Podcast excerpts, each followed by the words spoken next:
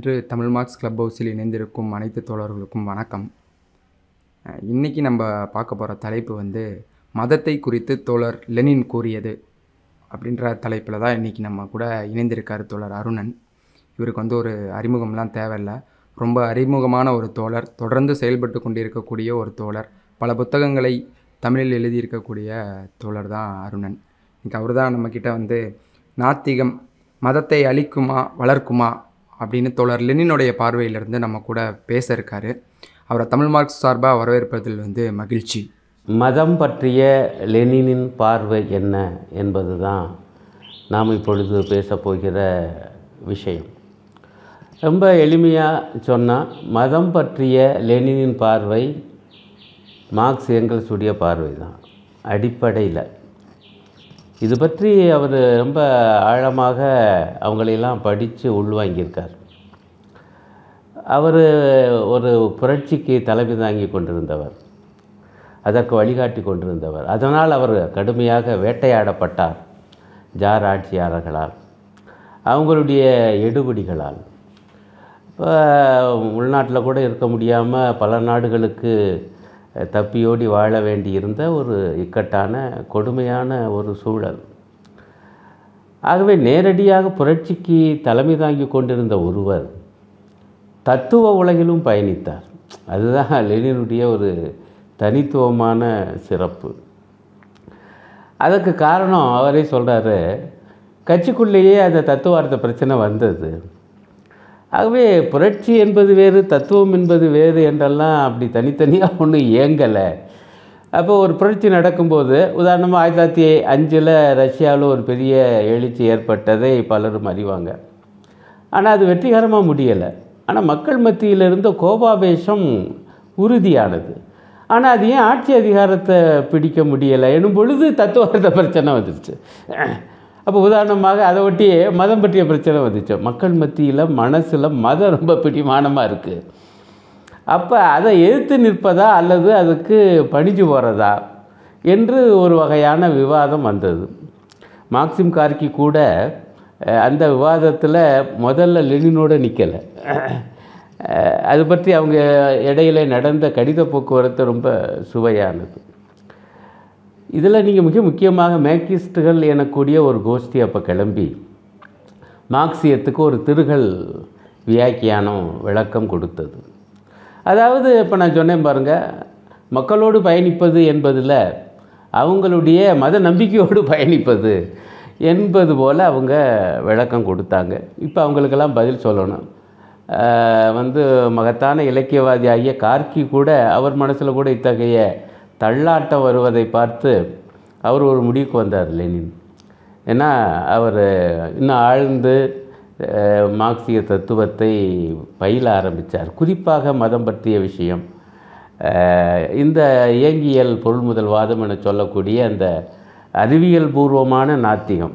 நான் அப்படி தான் எளிமையாக சொல்கிறது இன்னும் தமிழ்நாட்டில் ரொம்ப பேருக்கு இந்த டயலக்டிக்கல் மெட்டீரியலிசம்னா அது அது எப்படி தான் தமிழாக்கம் பண்ணாலும் சிரமந்தான்.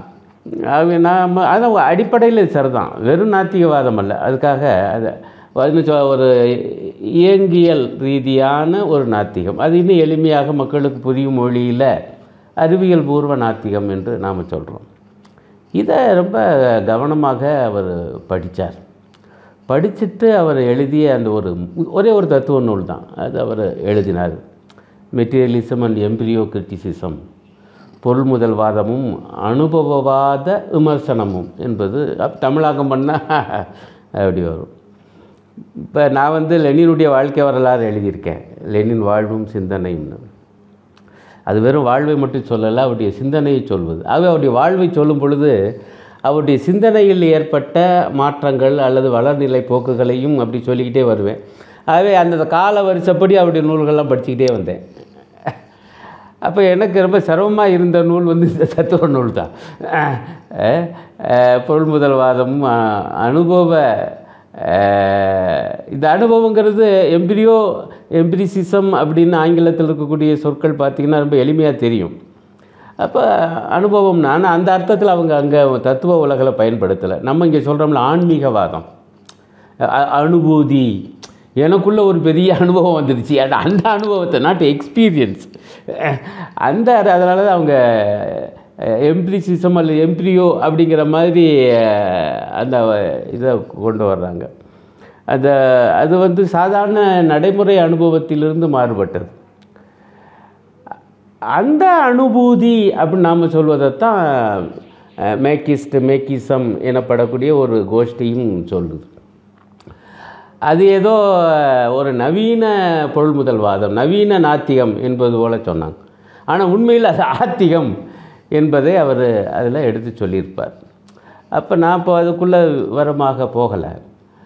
ஆனால் நான் என்ன சொல்ல வரேன்னா இந்த தத்துவ உலகில் அவர் எந்த அளவுக்கு அவ்வளோ பெரிய நடைமுறை புரட்சிவாதி ஈடுபாடு காட்டினார். அப்போ இந்தியாவில் இருக்கக்கூடிய மார்க்சியவாதிகளுக்கெல்லாம் அது ஒரு படிப்பினைங்கிறேன் நான். பற்றி நம்முடைய தலைவர்கள் நாங்கள்லாம் செயலில் இருக்கோம் ஐயா. இதெல்லாம் படிக்க முடியாது என்றால் உங்களுடைய செயல் வந்து பூரணத்துவம் அடையாது.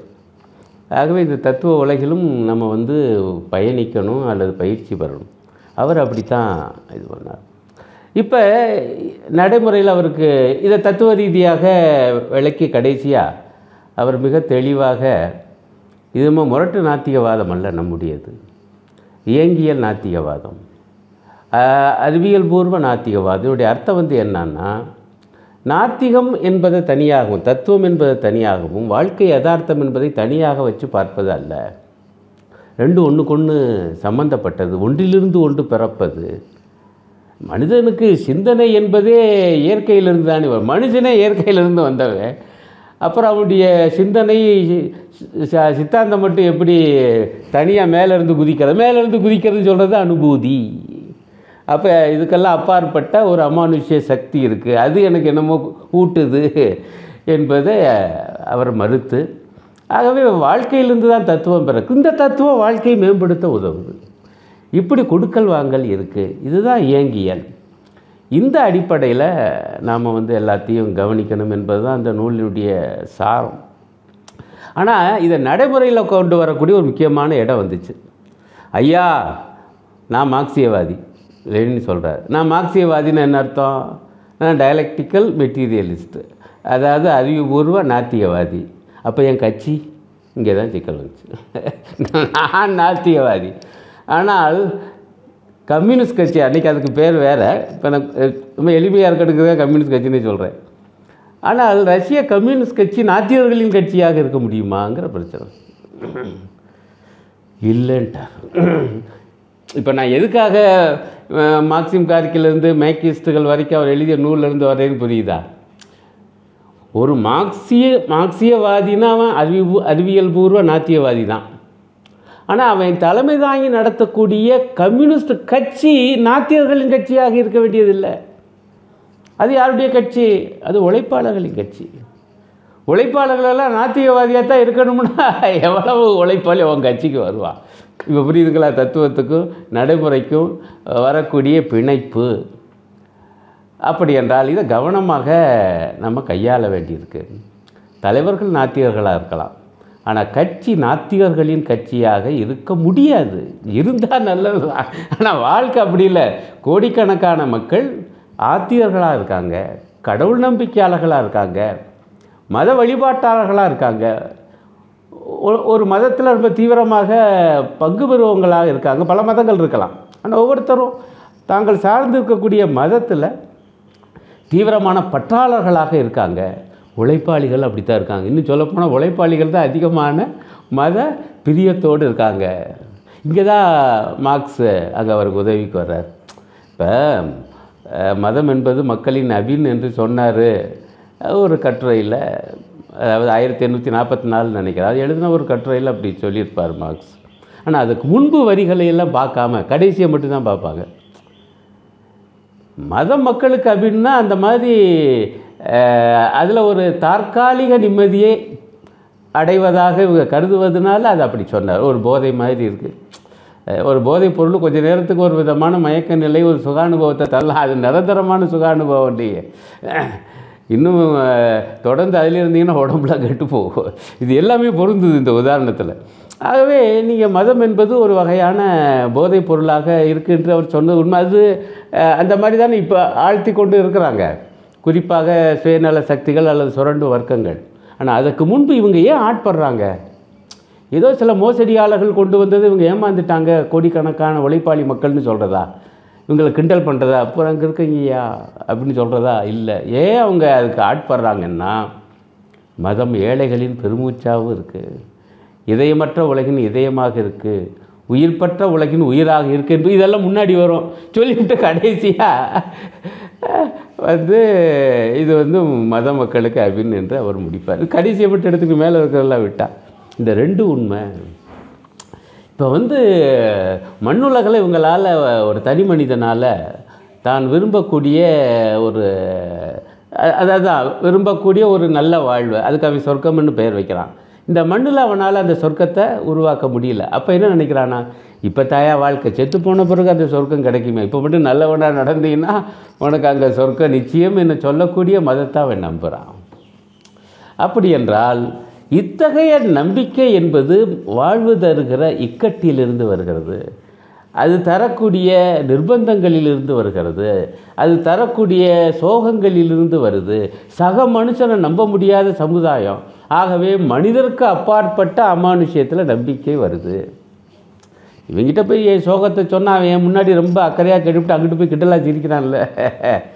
புரடி பேசுகிறான்ல ஆனால் கடவுள்கிட்ட என் பாட புலம்புனா குறைஞ்சபட்சம் அவர் புரணி பேச மாட்டார்ல. ஐயா நான் சொல்லி முடிச்சிட்டேயா இங்கே கூட ஒரு கிறிஸ்தவ தேவாலயத்தில் ஒரு வாக்கியம் எழுதி வச்சுருப்பாங்க. அது என்னன்னா நம்பிக்கையோடு செல். உன்னுடைய உன்னுடைய பேச்சு இங்கே கேட்கப்பட்டது. அப்படின்னு எழுதியிருப்பாங்க. எனக்கு ஆஹா இதுதான் என் மார்க்சியம்னு நினைப்பேன். ஏன் கடவுளை நம்புறான் நீ நம்பிக்கையோடு போ. நீ சொன்னது கேட்கப்பட்டது. விஷயம் முடிச்சு வச்சு நடக்குமா நடக்க? குறைஞ்ச வச்சு நான் சொன்னதை ஒருத்தர் கேட்குறாரப்பா. ஆகவே சர்ச்சுக்கு வா தேவாலயத்துக்கு வான்னு சுகத்தை எழுதி போட்டு இந்த பக்கத்தில் போனீங்கன்னா தெரியும்.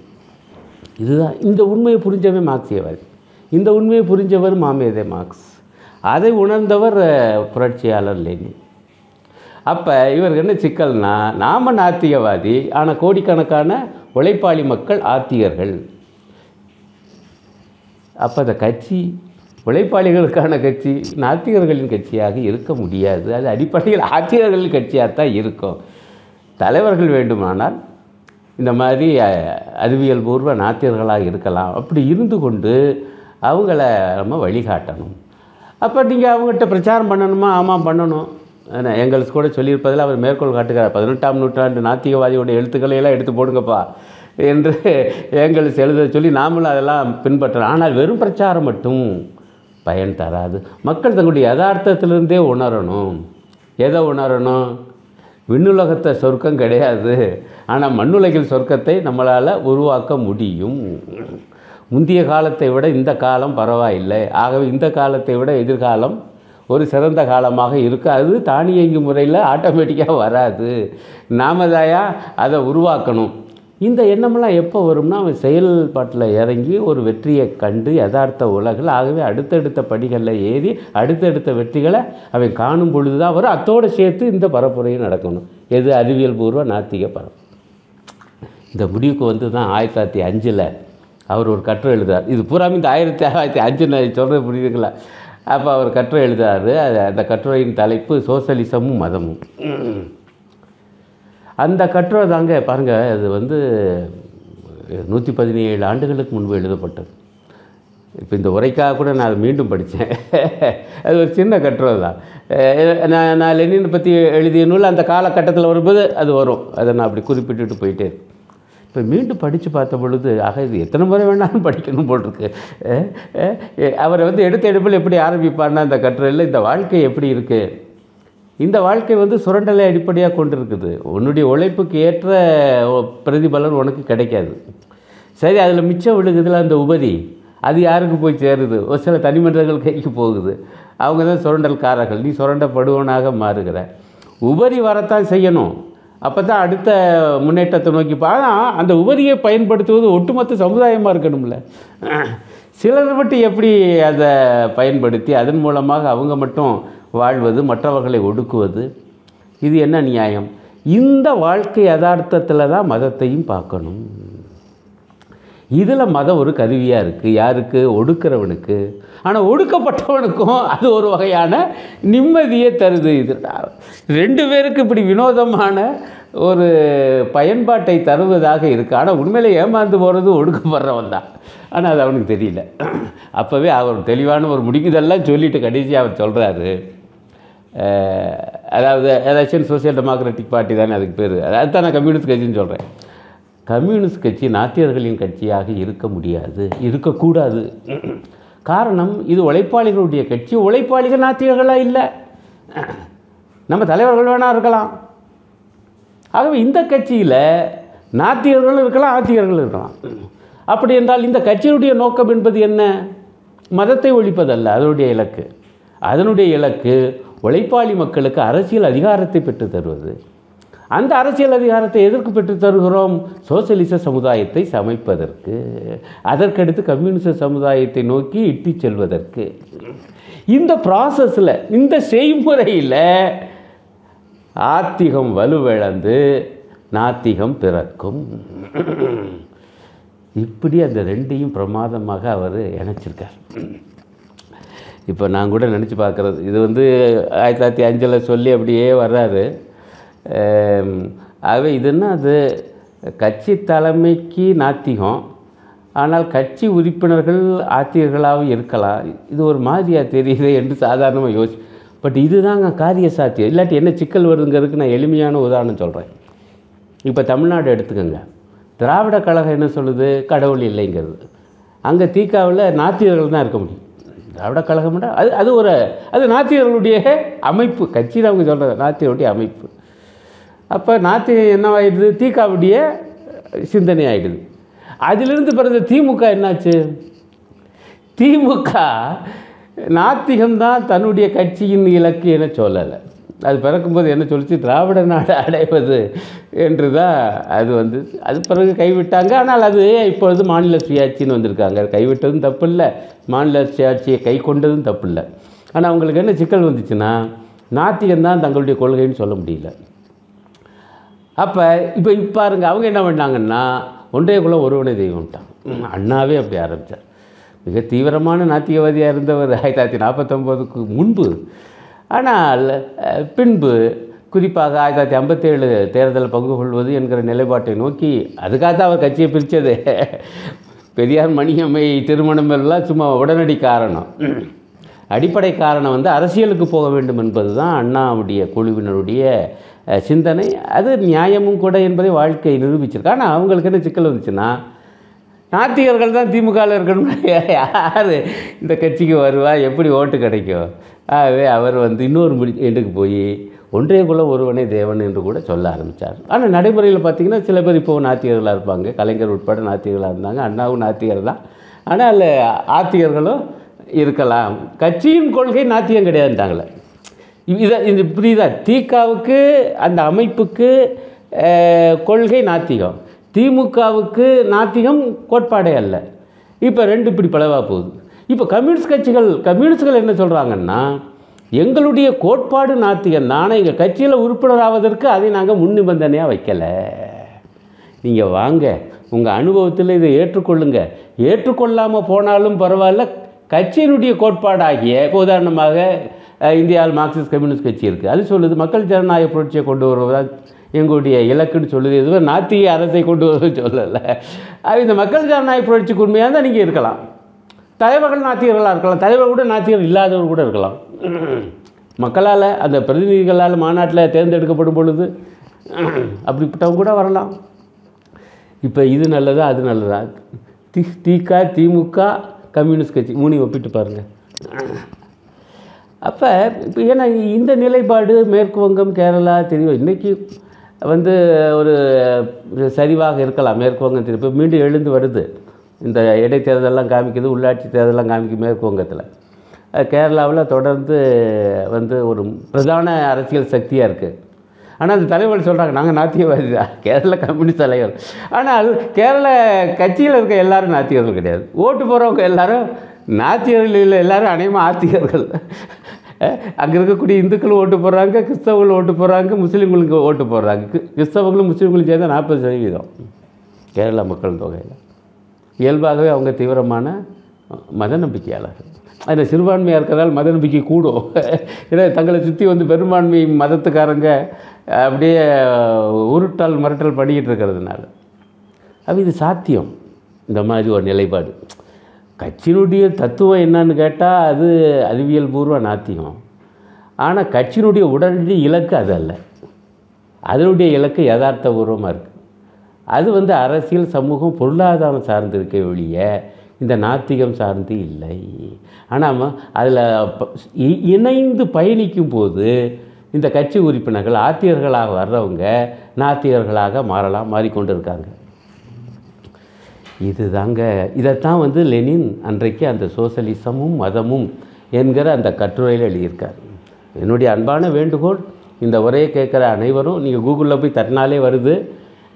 Socialism and religion by Lenin அடிங்க அந்த கட்டுரை வந்து உட்காரு அந்த கட்டுரையை படிக்க போதும். மதம் பற்றிய லெனினுடைய பார்வை என்ன? அது எவ்வளவு சரியான? நீங்கள் இப்போ பாருங்கள் இதை வந்து நம்ம இந்திய சூழலில் நம்ம அமுல்படுத்தும் பொழுது என்னென்ன பிரச்சனைகள் வரும்? இப்போ முதல் விஷயம் இப்போ இந்த மாதிரி லெனின் இப்படி சொல்லியிருக்காரு.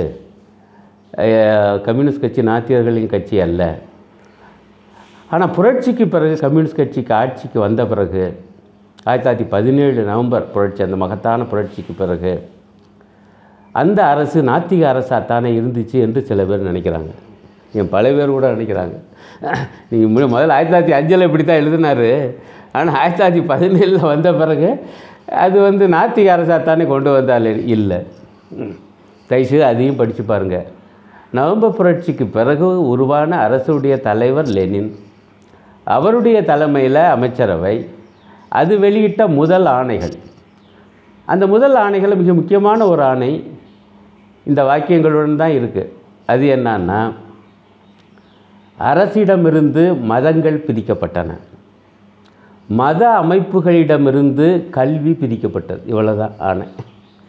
இதோ நாத்திக அரசு உருவாயிடுச்சு அப்படின்னு சொல்லலை. மாறாக அரசு என்பது இது அது செக்யுலர் ஸ்டேட் மதச்சார்பற்ற அரசு. மக்களுக்கு மத உரிமை உண்டு. பிரிச்சாச்சியா? அவர் ரொம்ப தெளிவாக இன்னொரு இடத்துல அவர் சொல்லுவார்.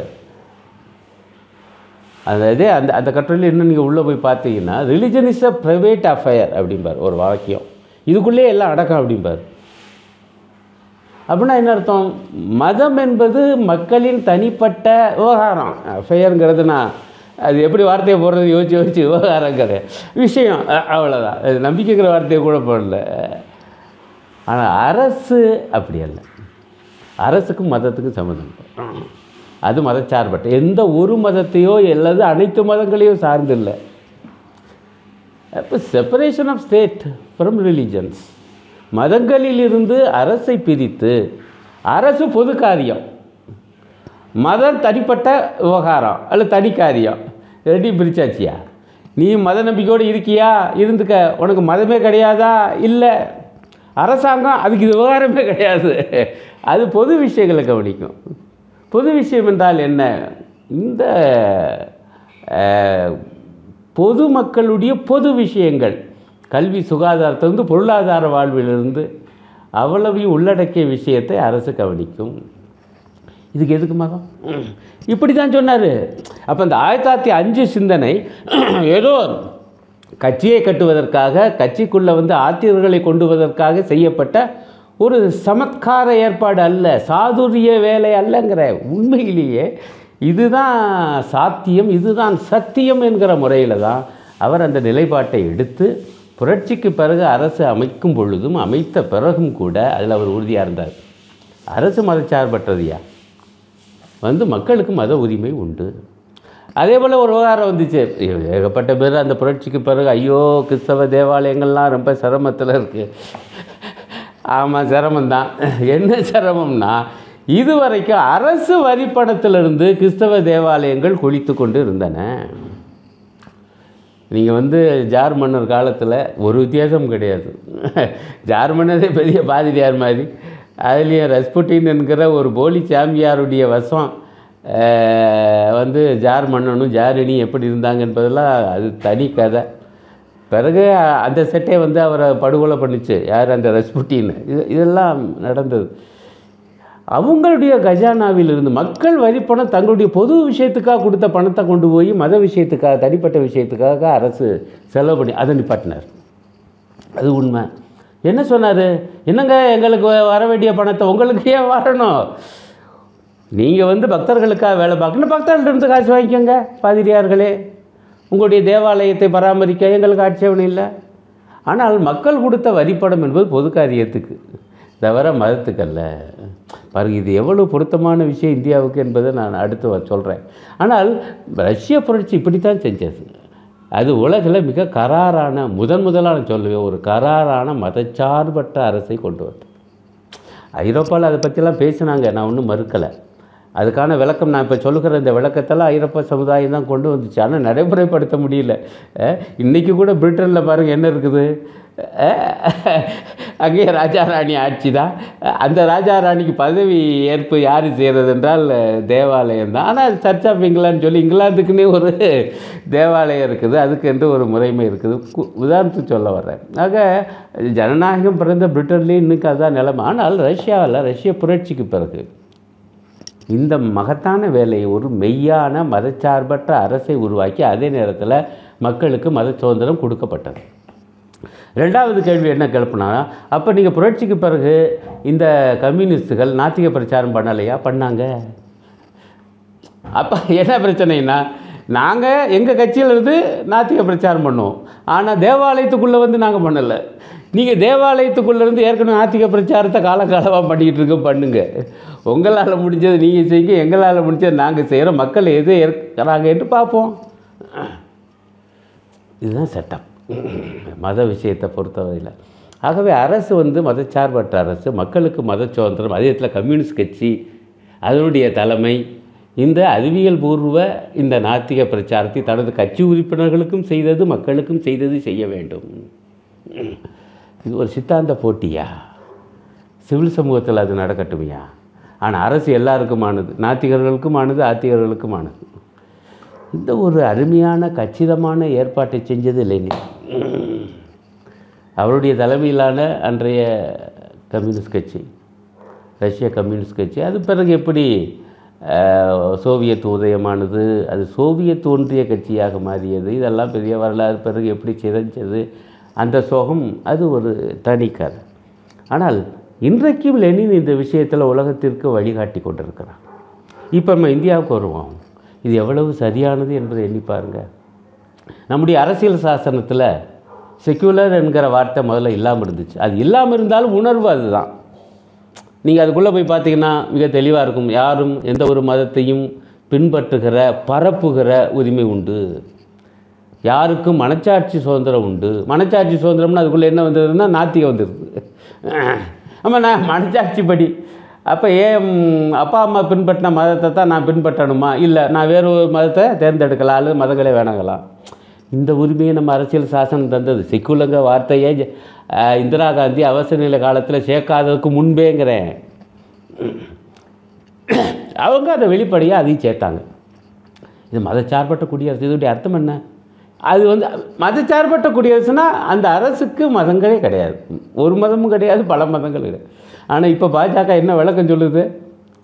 மதச்சார்பற்ற குடியரசு தான் என்னன்னா எல்லா மதங்களையும் சமமாக பாவிக்கணுங்குது. இப்படி ஒரு திருகலான வியாக்கியானம். எல்லா மதங்களையும் இவங்க சமமாக பாவிப்பாங்களா? இந்தியாவில் எண்பது சதவீதம் பேர் இந்துக்கள் என்று மக்கள் தொகை கணக்கெடுப்பு. அப்புறம் எங்கிட்ட ஒரு பதினாலு பதினாலரை சதவீதம் முஸ்லீம்கள். ஒரு ரெண்டரை சதவீதம் கிறிஸ்தவர்கள் ஒரு ரெண்டு சதவீத சீக்கியர்கள் முடிஞ்சு போச்சு. இதுதான் சென்சஸ். இந்த எண்பது சதவீதக்காரனையும் அஹ், அப்புறமேலு பதினாலு ரெண்டு சதவீதக்காரர்கள் நீங்கள் சமமாக மதிப்பீங்களா? இயல்பாக சமமாக மதிக்கிறதா சொல்லி வந்து சிறுபான்மை மதத்தவரை மிதிப்பீங்க. கடைசியில் ஒரு மதத்தினுடைய ஆட்சியாக இது மாறும். அதுதான் போயிட்டுருக்கு. இன்னும் ஒரு கட்டத்தில் செக்குலங்க வார்த்தை கூட எடுத்துருவாங்க. இவங்களுக்கு வந்து ரெண்டு சபையிலையும் இல்லை அந்த இரு பங்கு பெரும்பான்மை கிடைச்சா அரசியல் சாசனத்தை கிழிச்செறிய போகிறாங்க ஒன்றும் உங்களுக்கு சந்தேகமே வேணாம். அதில் அவங்கள ரொம்ப உறுத்தலாக இருக்கிறது சோசியலிசம்ங்கிற வார்த்தையும் செக்குலருங்கிற வார்த்தையும் தான். இது ரெண்டையும் தான் அந்த அம்மா சேர்த்தது. அப்போ அது ரெண்டையும் காலி பண்ணுவாங்க. அது இருக்கும்போதே என்னென்ன நடக்குது இந்த நாட்டில்? பாருங்கள் ஒரு நாட்டுடைய பிரதம மந்திரி அந்த காலத்தில் பிரதமர் நேரு இந்த பொதுத்துறை நிறுவனங்களை தான் நவீன இந்தியாவின் கோயில்கள்னு சொல்லி அவற்றை திறந்து வச்சார். ஐம்பதுகள் அறுபது அறுபது துவக்கம் வரைக்கும் அவர் இருந்தார். ஆனால் இன்றைக்கி இவர் ஒவ்வொரு சிலையாக திறந்து வைக்கிறார். அப்போது பட்டேல் சிலை திறந்தார் ராமானுஜர் சிலையை திறந்தார் இப்போ அனுமன் சிலையை திறந்திருக்காரு. அடுத்து ராமேஸ்வரத்தில் வரப்போதியா அதை பெருமையாக சொல்கிறாரு அப்போ ஒரு மதத்தினுடைய சார்பாக இந்த மாதிரியான சிலைகள் அதற்கான பூஜைகள். மசூதியை பாபர் மசூதியை இடிச்சிட்டு அதில் ராமர் கோயில். அதனுடைய அடிக்கல் நாட்டு விழாவை நாட்டு பிரதம மந்திரி செய்கிறாரு. அப்போ இந்த அரசு இந்த அரசு தான் என்று நடைமுறையில் காமிச்சிக்கிட்டே வர்றாரு.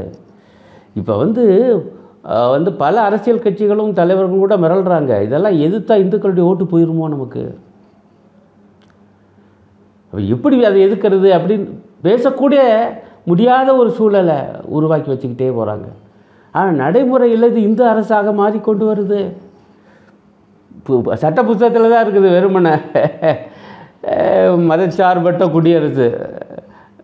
ஆனால் நடைமுறையில் இது இப்படி போயிட்டுருக்கு. இன்னும் ரொம்ப கூர்ந்து கவனிச்சிங்கன்னா இது ஒரு மத சார்புன்னு நம்ம நினைக்கலாம். ஆக இந்த பெரும்பான்மையார் கூட நினைக்கலாமா? இந்து மத அரசு வந்தால் நல்லதானுங்க பல நாடுகள் இஸ்லாமிய அரசுங்கிறாங்க.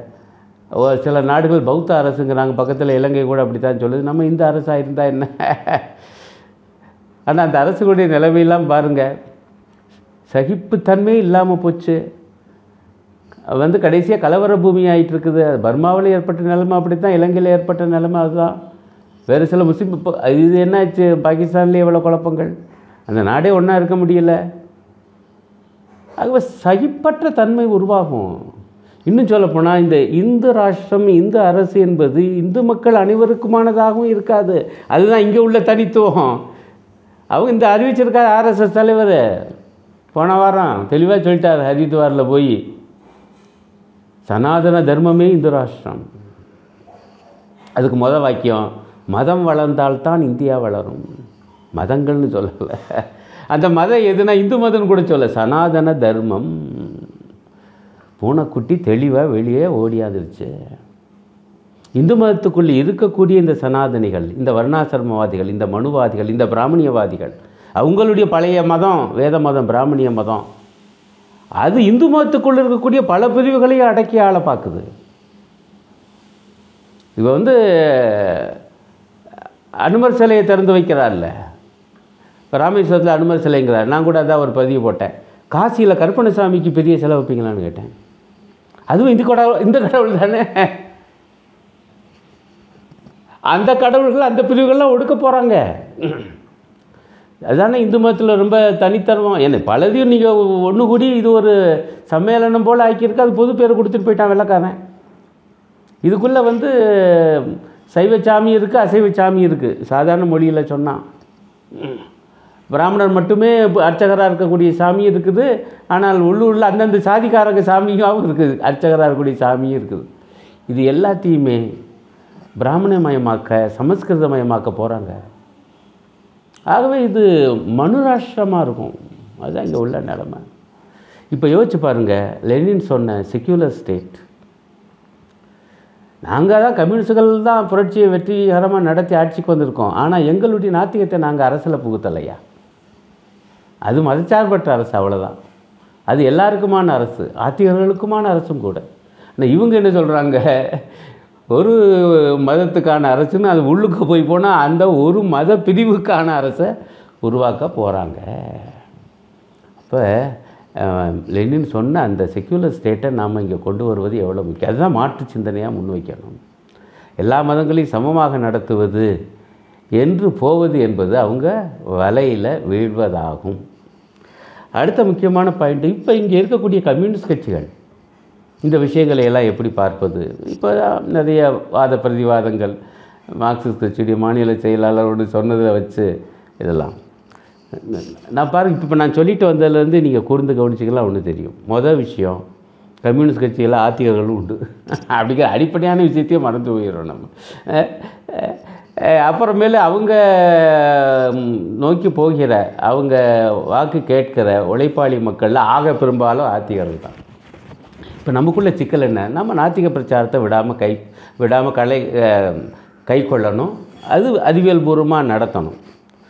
ஆனால் மக்கள் இன்றைக்கு வர்க்க ரீதியாக ஒடுக்கப்படுறாங்க. உதாரணமாக இப்படிலாம் நம்ம பேசினா கூட பல பேருக்கு புரிய மாட்டேங்குது. ரொம்ப எளிமையாக சொல்கிறேன் இப்போ பெட்ரோல் டீசல் சமையல் எரிவாயு விலை கூடுது. இதனால் யார் பாதிக்கப்படுறா? சாதாரண மக்கள் உழைப்பாளி மக்கள் பொதுவாக வார்த்தையை வச்சுக்குவோம். அது கிராமப்புறமாக்க நான் இதனால் கொழிக்கிறது யார் என்றால் அம்பானிகள். நேரடியாக லாபம் போகுது. சரிதானா? இப்போ அம்பானிகளை எதிர்த்து வாங்க என்று மக்களை அழைக்கும் பொழுது நீங்கள் நாத்திகர்களாக இருந்தால் தான் வரணும் கம்யூனிஸ்ட் கட்சியில் அப்படின்னா என்ன ஆகும்? இப்படி அவருக்கு ஏற்பட்ட நிலைமை. அதை விட ரொம்ப சிக்கலான நிலைமை நமக்குங்கிற ஏன்னா அங்கே விட இங்கே இன்னும் தீவிரமான பக்தியும் மத நம்பிக்கையும் கடவுள் நம்பிக்கையும் உள்ள நாடு. பாருங்கள் கல்யாணத்துக்கு ரெண்டு வருஷமாக வரலைன்னு சொல்லி மூணாவது வருஷம் பார்க்குறதுக்கு எவ்வளோ பேர்? லட்சக்கணக்கான போய் அதில் ரெண்டு பேர் நெரிசலில் செத்து போயிட்டாங்க. இதுதான் வாழ்க்கை. ஆனால் இவங்க தான் மார்க்சிஸ்ட் கம்யூனிஸ்ட் கட்சி எம்பிக்கு ஓட்டு போட்டிருக்காங்க. ஓட்டு போட்டு தான் இப்போ அழகரை பார்க்க போயிருக்காங்க. இந்த யதார்த்தத்தினுடைய இந்த இரட்டைத்தன்மையை பாருங்கள் இதில் ஒரு ஏபுத்தன்மை இருக்குது. ஐயா எங்களுக்கு நம்பிக்கை இருக்குது கடவுள் நம்பிக்கை. நாங்கள் அழகாக இருக்க போவோம். ஆனால் சிறந்த வேட்பாளர் யார்? திமுக கூட்டணி. அதில் இருக்கக்கூடிய மார்க்சிஸ்ட் கட்சியினுடைய எம்பி வெங்கடேசன் அவருக்கு ஓட்டு போடுறோம் ஐயா. இதானுங்க யதார்த்தம். இந்த நிலைமையை நாம் உள்வாங்கிறதா இல்லையா ஒரு கம்யூனிஸ்ட் கட்சி கம்யூனிஸ்ட் கட்சி தலைமை? ஆக உள்வாங்கி அதற்கேற்ப இயங்கணும். ஆனால் நம்முடைய அடிப்படை கோட்பாட்டிலிருந்து நாம் நழுவி விடக்கூடாது இது எப்படி கை கொள்வது என்பதில் என்ன சிக்கல் வருதுன்னா ஆர்எஸ்எஸ் பரிவாரம். நேரடியாக பாஜகவே இன்னும் அது பல உருவங்களில் வருது. இந்து முன்னணி இந்து மக்கள் கட்சி அப்புறம் விஸ்வ இந்து பரிஷத். இவங்கெல்லாம் நேரடியாக மத விஷயத்தில் தலையிடுறாங்க. கோவில் விஷயத்தில் தலையிடுறாங்க. இப்போ நீங்கள் பாருங்கள் கர்நாடகாவில் என்ன நடந்துச்சு? கோவில் திருவிழாக்கள் அந்த வாசலில் முஸ்லீம்கள் கடை போடக்கூடாது. ஒரு தர்பூசணி பழக்கடையை எட்டி உதைச்சி அந்த க தள்ளுவண்டியை உடச்சின்னு இருக்க பா காட்சியை பார்த்தோமா இல்லையா? இப்போ அந்த கோவில் நிர்வாகம் என்ன பண்ணுது? பேசாமல் இருக்குது கோவில் வாசலில் தான் பெரிய போர்டு வச்சுருக்காங்க. இங்கே வேற்று மதத்தவர் கடை போடக்கூடாது. எங்கே ரோட்டில் போடக்கூடாதுன்னு ரோட்டில் போர்டு வச்சுருக்காங்கங்க. இது என் போர்டை ஏன் எடுக்க முடியல? இது காரணம் அந்த கோவில் நிர்வாகத்துக்குள்ளே வந்து சரியான மத நல்லிணக்கம் வேண்டுவோர் இல்லை. இப்போ நான் என்ன கேட்குறேன் நான் அப்படி மத நல்லிணக்கம் வேண்டுவோர் அது உள்ளுக்க இருந்தால் அங்கே தகராறாக இருக்கும்ல எங்கள் வாசலில் இதை கொண்டாந்து வைக்காத? ஒருத்தரும் சொல்லலையே. ஏன்னா ஆட்சி அவங்க கையில் இருக்குது பயந்து போயில் இருக்க. ஆட்சி அவங்க கையில் இருந்தாலும் தைரியமாக இந்த அநியாயத்தை எதிர்த்து போராட கோவில் நிர்வாகத்தில் யாரும் இல்லை விழா கமிட்டியில் யாரும் இல்லை. அந்த விழா கமிட்டியில் அந்த ஏற்பாடுகளை கவனிப்பதில் வந்து ஒரு நாத்திகர் இருந்தால் என்ன? அவர் அவர் சாமி கும்பிடாமல் இருக்கலாம். ஆனால் இந்த மாதிரியான அநியாயங்களை தடுக்கலாம் அல்லவா? அதற்காக அங்கே இருக்கலாம் அல்லவா? அதே போல் இப்போ தமிழ்நாட்டில் மிக முக்கியமான பிரச்சனை இந்த கோவில் திருவிழாக்களை ஒட்டியெல்லாம் இப்போ கொஞ்சம் குறைஞ்சி வச்சு முன்பெல்லாம் தீவிரமாக பட்டிமன்றம் நடக்கும். அப்புறம் ஆன்மீக சொற்பொழிவாளர்னு கூப்பிடுவாங்க. இப்போ பூரா ஆர்எஸ்எஸ்காரங்களை தான் கூப்பிட்றாங்க. சுகி சிவம் வேதனைப்பட்டிருக்காரா இல்லையா? என்னை இந்து எதிர்ப்பாளன்னு சொல்லி என்னை கூப்பிட மாட்டேங்கிறாங்க. கூப்பிடக்கூடாது என்று மறட்டுறாங்க பல பிரஜாபதி அடிகளாரை கூப்பிடாத. மிரட்டுறாங்க. அப்போனா நம்ம அங்கேருந்து ஏன் அவங்கள கூப்பிடக்கூடாது? உனக்கு உன் நாத்தியவாதியை கூப்பிடக்கூடாதுன்னு ஒப்புக்கொள்கிறோம் நான் நாத்தியவாதி. ஆனால் கோவில் பேச்சாளராக நாத்தியவாதி வேண்டாம். ஆனால் மத நல்லிணக்கம் வேண்டும் என்கிற ஆன்மீக பேச்சாளர். அவர் தயா கூப்பிடணும். அப்படின்னு சொல்லலாம்ல. இதுக்காகத்தான் நம்ம அந்த விழாக்களில் தலையிடணும் என்று மார்க்சிஸ்ட் கட்சியின் செயலாளர் சொன்னார். அவர் பிறகே மதுரையில் நடந்த பொதுக்கூட்டத்தில் அதை பற்றி அவர் விளக்குனார். நாங்கள் வந்து விழாக்களில் தலையிடுவோம்னு சொன்னோன்னே என்னமோ நாங்களே கடந்து தேர் இழுக்க போகிறோம் அதை இது நான் அழகு குத்த போகிறோம் அவர் இந்த வாக்கியத்தை சொன்னார். அப்படின்னு நினைக்கிறாங்க. இல்லை நாங்கள் அங்கே போவதற்கு காரணம் கோவில் விழாக்களுக்குள் தலையிடுவதற்கு காரணம் அபிஷேகம் ஆராதனை செய்வதற்காக அல்ல. இந்த வாக்கியத்தை அவர் சொல்கிறார் ஆனால் எதுக்காக என்றால் அது மதவெறி பரப்புகிற இடங்களாக மாறிவிடக்கூடாது. அந்த வேலையை ஆர்எஸ்எஸ் செய்கிறது சங்கிகள் செய்கிறாங்க. அதை தடுப்பதற்கு நாம் அங்கே போகிறதா இல்லையா? அது எப்படி போகிறது எப்படி தடுப்பது என்று நாங்கள் விவாதிக்கிறோம். இவ்வளவாயா இதுக்கு ஐயோ ஐயோன்னு சொல்லி வந்து எல்லாரும் அல்ல சில பெரியாரியவாதிகள். அவங்க எல்லாம் சங் பரிவாரத்தை எதுக்கிறவங்க தான். ஆனால் அவங்களுக்கு பாருங்கள் இப்போ நான் சொன்னேன் பாருங்கள் அந்த பிரச்சனை நாத்தியம் தான் அவங்களுக்கு முக்கியம். இப்போ வித்தியா வித்தியாசம் புரியுதா? ஆனால் மதவெறியர்களுக்கு எதிராக ஆத்திகர்களை திரட்டணும். இந்து ஆத்திகர்களையும். இதுதான் இன்றைக்கு மிக முக்கியமான நிகழ்ச்சி நிரல். அதனால தான் திமுகவும் என்ன பண்ணுது? நீங்கள் இப்போ நம்ம கம்யூனிஸ்ட் கட்சி இப்படி சொன்ன உடனே பதறாங்க. ஆனால் பெரியாரை போட்டுக்கிற பெரியார் அண்ணா நடப்பதாக சொல்லக்கூடிய திமுக அது வந்து இப்போ நாத்திய பிரச்சாரமாக பண்ணிட்டு இருக்கு. இல்லை அவங்க எம்எல்ஏ எம்பிக்கள் எல்லாம் இந்த மாதிரி விழாக்களுக்கு போகாமல் இருக்காங்களா? அவர் தெளிவாக சொல்கிறாரு முதல்வர் தலைவர் ஸ்டாலின் திமுக தலைவர் ஸ்டாலின் ஐயா எனக்கு கடவுள் நம்பிக்கை இல்லை. ஆனால் என் கட்சியில் இருக்காங்க. அதனால் அவங்க இந்துக்களாகவும் இருக்காங்க இந்து மத நம்பிக்கை உள்ளவங்களாகவும் இருக்காங்க. அப்படி தானே இருக்க முடியும்? ஏன்னா எண்பத்தெட்டு சதவீதங்க தமிழ்நாட்டில் இந்துக்கள். இந்தியா பூரா எண்பது சதவீதம். இங்கே எண்பத்தெட்டு சதவீதம். அவங்கள்லேருந்து தானே கட்சிக்கு ஆள் கிடைக்கும்? அப்படி வந்திருக்காங்கங்கிறாரு. அப்போ அவங்களுடைய வழிபாட்டு அந்த விவகாரம் கூடாது என்றால் இப்போ திமுக கட்சியுடைய திட்டம் பேசுது அல்லது தேர்தல் அறிக்கை பேசுது.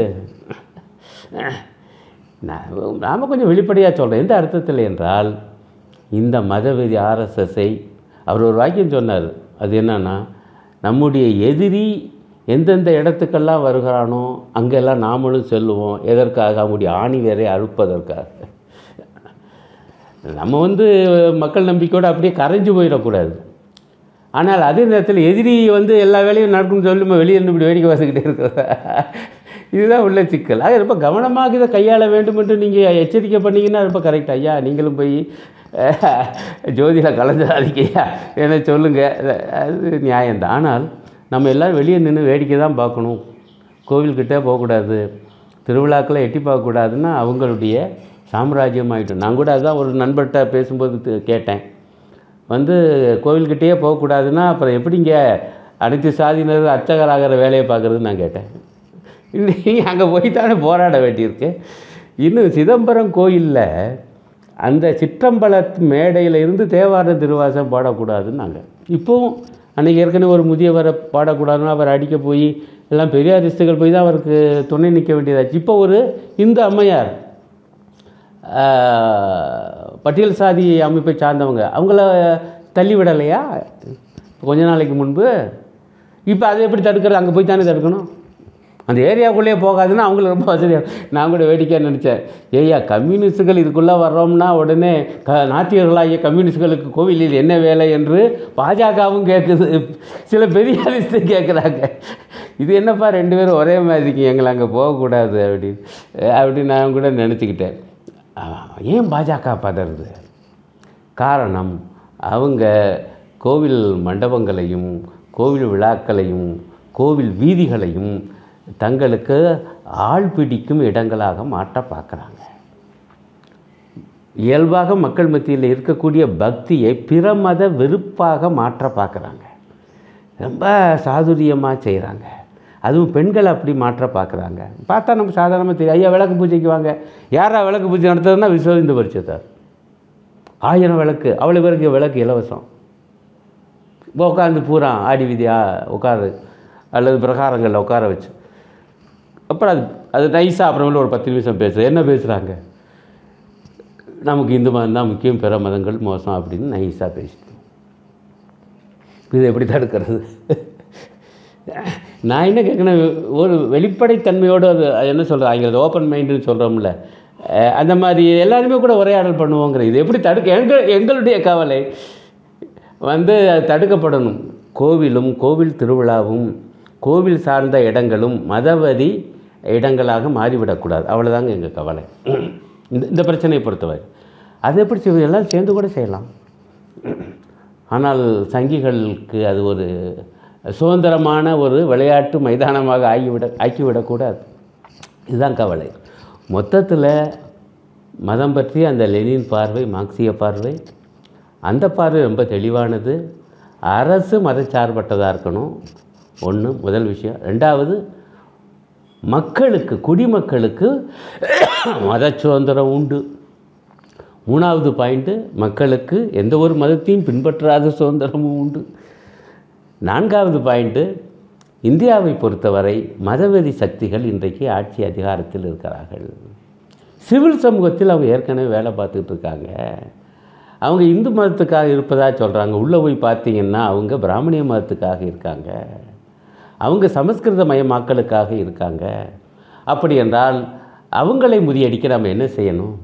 சிறுபான்மை மதத்தினுடைய உரிமைகளுக்காக போர்க்குரல் கொடுக்கணும் என்பது மட்டுமல்ல இந்து மதத்தில் இருக்கக்கூடிய பல பிரிவுகளுடைய இயல்பான உரிமைகளுக்காகவும் நம்ம குரல் கொடுக்க வேண்டியிருக்கு. இந்த ஒற்றை அதிகாரம் ஒரு மதம்னு சொல்லுவாங்க. உள்ளே போய் புகுந்து பார்த்தா அந்த ஒரு மதம் என்னன்னா ஒரு பிரிவு ஒரு மத பிரிவு அதனுடைய ஆதிக்கம் என்பது வர்ணாசிரமம் சார்ந்தது. மனுவாதம் சார்ந்தது. அவருடைய இந்து ராஷ்டிரம் உண்மையில் பிராமணிய ராஷ்டிரம். மனுவாத ராஷ்டிரம் இதை நாம் அம்பலப்படுத்தணும். இறுதியான விஷயம் இதற்காக அவங்க இயல்பான மத நம்பிக்கையை பக்தியை பிற மத வெறுப்பாக மாற்ற பார்க்குறாங்க. அதற்கு ஆட்களை தேர்ந்தெடுக்கும் இடமாக கோவில்களை கோவில் திருவிழாக்களை மாற்ற பார்க்குறாங்க. அதை தடுத்து நிறுத்தணும். எப்படி தடுத்து நிறுத்துவது? ஆகவே அந்த வகையில் தான் நாம் மத நல்லிணக்கவாதிகளுக்கெல்லாம் அறைகூவல் விடுக்கிறோம். இதில் மார்க்சியர்களுக்கும் கம்யூனிஸ்டுகளுக்கும் ஒரு மகத்தான பங்கு உண்டு. நம்ம மீண்டும் மீண்டும் லெனினை படிப்போம். அந்த சாரத்தை உள்வாங்கி அதை இந்திய தமிழ்நாடு நிலைமைக்கு ஏற்ப பிரயோகிப்போம். அப்போ தான் அது மக்கள் கையிலே அந்த தத்துவம் ஒரு பௌதீக ஆயுதமாக மீளிடும் நன்றி வணக்கம். நன்றி தொடர் கிட்டத்தட்ட ஒரு முக்கால் மணி நேரம். ரொம்ப ஒரு எளிமையான எல்லாருக்கும் புரியும்படியான ஒரு உரையாக இருந்துச்சு. எங்கள் எல்லாருக்கும் ரொம்ப எளிமையாக புரிஞ்சிச்சு. உங்களுடைய வேலை நே நேரத்துக்கும் மத்தியில் வந்து எங்கள் கூட கலந்துக்கிட்டு இப்படி ஒரு சிறப்பான உரையை கொடுத்ததுக்காக மிக்க நன்றி தோழர். நன்றி.